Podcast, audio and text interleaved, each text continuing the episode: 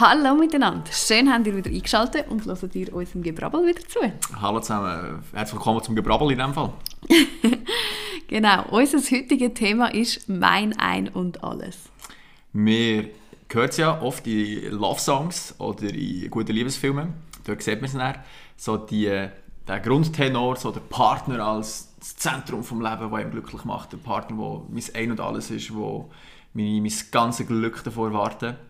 Und wir haben das Gefühl, Nicole und ich, dass der Partner wichtig ist und soll eine zentrale Rolle haben im eigenen Leben, aber dass wenn der Partner zum Ein und Alles wird, dass es auch gefährlich werden kann, sehr gefährlich sogar. Warum?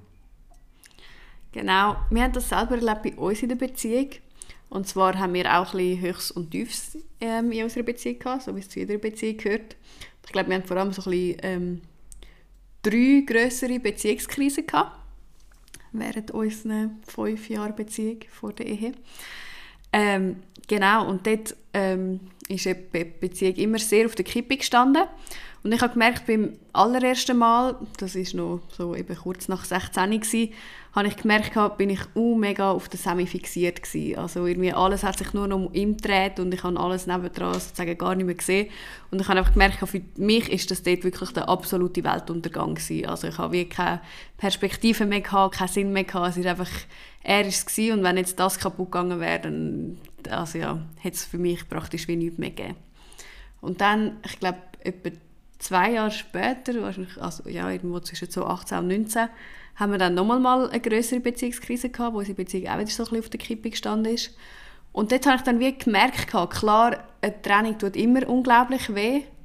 Und ja, also geht einfach etwas weg und wo ein Schmerz entsteht.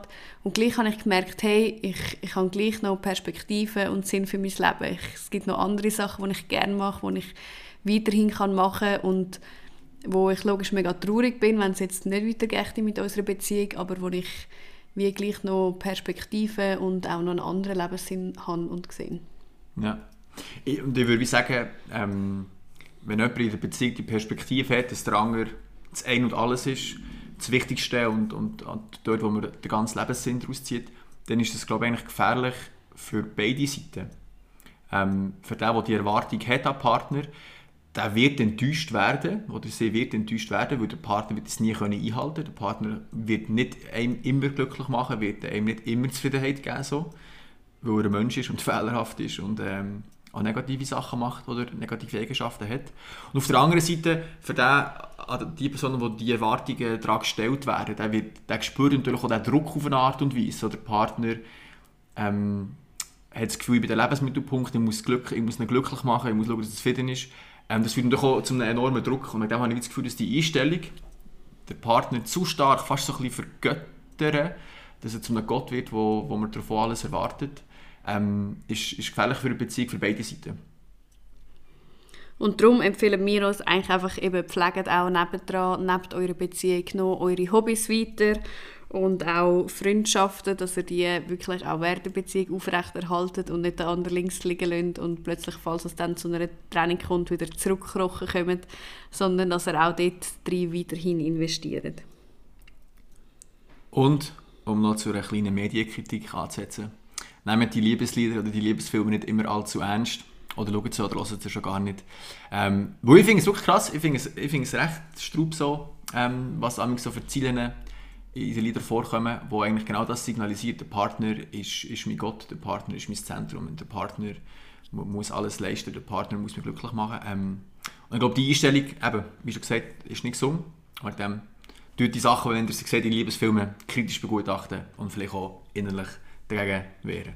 Genau, weil wenn der andere das ganze Leben ist, verlierst du auch das ganze Leben, wenn ihr euch trennen würdet oder auseinandergeht. Und ich glaube, was klar ist, bevor er wieder eine super Frage parat hat.